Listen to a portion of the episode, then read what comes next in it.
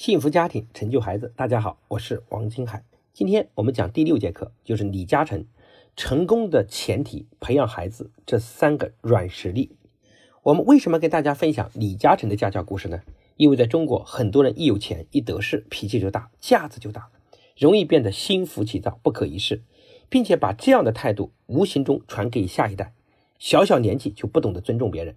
但是真正厉害的人都是平易近人，不端架子，照顾每个人的情绪，让对方感受到舒服。而李嘉诚正是这样一位爸爸。万通的董事长冯仑和马云回忆当年他们去香港见李嘉诚的情节，非常的震撼。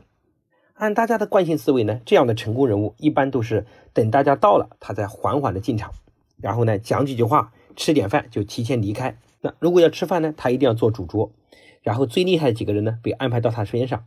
饭还没有吃完，可能就要走了。即使是他这样做呢，可能别人也不会怪他，因为他确实是很厉害。但是事实上呢，冯仑和马云他们刚坐电梯到了楼层，电梯打开的时候，发现李嘉诚就在门口等候了，然后给每个人发名片，很谦虚。发完后呢，又让他们每个人随机抽一个签，签上的号码就是桌子上坐的位置，这样大家的座次呢就不用按照财富多少划分，而是通过抓阄的方式，这样让每个人都非常的舒服。在吃饭的时候呢，李嘉诚在每个桌上多放一副碗筷，在每个桌待十五分钟，跟大家亲切的交流，跟每个人问好。临走的时候，他也一定要跟大家握手道别，每个人都要握到，包括边上的服务员，而且还把大家送到电梯口，直到电梯关门才走。后来，马云也回应李嘉诚丝毫没有大人物的架子，他让每个人都感到的很舒服，这是他成功的软实力。你想，为什么李嘉诚大家都愿意把生意给他做？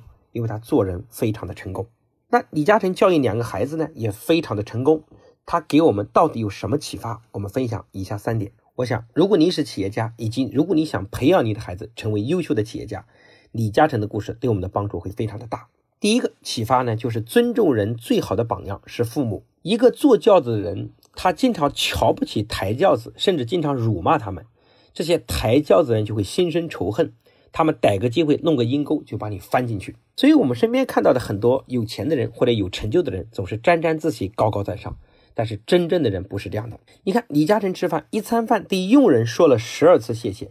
李嘉诚早年就定下规矩，全家人无论多忙，每周必须要有一个晚上一家人在一起吃顿饭，在饭桌上他要听听孩子们的汇报，再发表一下自己的见解。一次吃饭落座后，佣人上来服务。准备帮李嘉诚送上餐巾，李嘉诚说：“谢谢，我自己来。”然后佣人呢给每个人装了一碗饭，他双手接过说：“谢谢。”之后就开始吃饭。佣人端上一盆菜放在李嘉诚旁边，李嘉诚说：“谢谢。”佣人问李嘉诚：“我给你夹一些吧。”李嘉诚说：“谢谢，我自己来。”之后呢，这个佣人端上汤，每人一碗。由于他正与儿子说话，所以呢对佣人说：“谢谢，我迟点再吃。”佣人便将汤端了回去。吃完一碗饭，佣人又给李嘉诚添了一碗。接过饭后，李嘉诚双手接住，然后说：“谢谢。”他们吃饭夹菜使用的是公筷，有一会儿筷子离得李嘉诚远了一点，佣人看到后帮他拿过来，他又对佣人说谢谢。就这样呢，李嘉诚整个饭局对佣人彬彬有礼，一连说了十二个谢谢。各位，如果你的家里条件不错，你们家一定有保姆在你们家帮你们家照顾家务。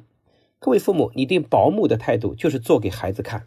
我身边有个朋友，他在家里经常批斗保姆，所以他们家的孩子对保姆的态度也非常的傲慢。李嘉诚也一再教育孩子要尊重人，而他对佣人的态度，对这些底层人的态度，其实就是尊重人最好的榜样。所以，我们的待人接物，无论在商务饭局还是在私人饭局上，我们怎么对待服务员，反映的不仅仅是情商，更是礼貌、教养和人品。尊重别人，要从这种细节上做给我们的孩子看。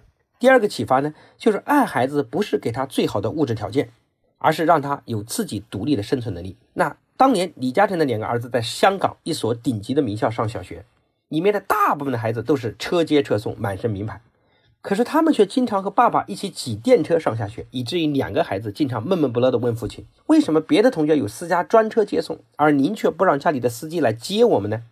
每次听到这两个兄弟的质疑，李嘉诚都会笑着解释说：“在巴士上，你们能见到不同职业、不同阶层的人，最能够看到最平凡的生活、最普通的人。”那才是真实的生活，真实的社会。而坐在私家车里，你什么都看不到，也什么都不会懂得。李嘉诚对孩子的爱，不是那种我努力挣钱，你就是为了享受你的生活的这种好的教育。李嘉诚用他的实践告诉我们，提高孩子对生活中最细微的理解和认识，让孩子在成长的过程中接受这种来自大自然的爱和培养，让孩子知道现在享有的生活只是生活的一种状态，最平凡的事情也有巨大的快乐。我们每个父母都爱孩子，但是对孩子爱的质量上却千差万别。千万不要让好的生活条件养成孩子这种优越感。李嘉诚的故事的第三个启发呢，就是心离钱越远，钱就离口袋越近。当年呢，李嘉诚召开董事会。他就让儿子坐在专门设置的小椅子上练习会议。有一次，李嘉诚主持董事会召开公司应该在别的公司拿多少股份的问题。他说呢，我们公司拿百分之十的股份呢是公正的，拿百分之十一也可以，但是我主张拿百分之九的股份。董事们有的赞成，有的反对，争论不休。当时呢，李泽钜就站在椅子上说：“爸爸，我反对你的意见，我们应该拿百分之十一的股份，能多赚钱呀。”这个弟弟李泽楷呢也急忙说。只有傻瓜才拿百分之九的股份呢，哈哈！父亲和同事们忍俊不禁。他说：“孩子们，这经商之道学问深着呢，不是一加一那么简单。你想拿百分之十一发大财，反而发不了；你只拿百分之九，财源就能滚滚而来。”我们知道，当记者采访李嘉诚说：“李嘉诚，为什么你那么有钱？”李嘉诚回答是：“很多人把赚钱的生意跟我做呀。”记者就很好奇问：“那为什么别人把明明赚钱的生意要跟你做呢？”李嘉诚回答说：“因为我让他们多赚一点。”想要成为一个成功的人，首先要学会教孩子正确的处事哲学。在其他所有基础条件都齐备的时候，必须要考虑对方的利益，不要去总是占别人的便宜，给人创造价值，让别人赚钱，才让自己拥有更多的钱。那好，今天的课程呢，我们讲了培养孩子三个软实力：第一个，尊重别人；第二，从小对真实生活的认识和理解；第三个，考虑对方的利益。那今天给大家布置一个作业，就是听完李嘉诚以上的三点。反思你在教育中你的得与失。如果你觉得这节课对你有收获，那请把这个音频分享给更多人听到。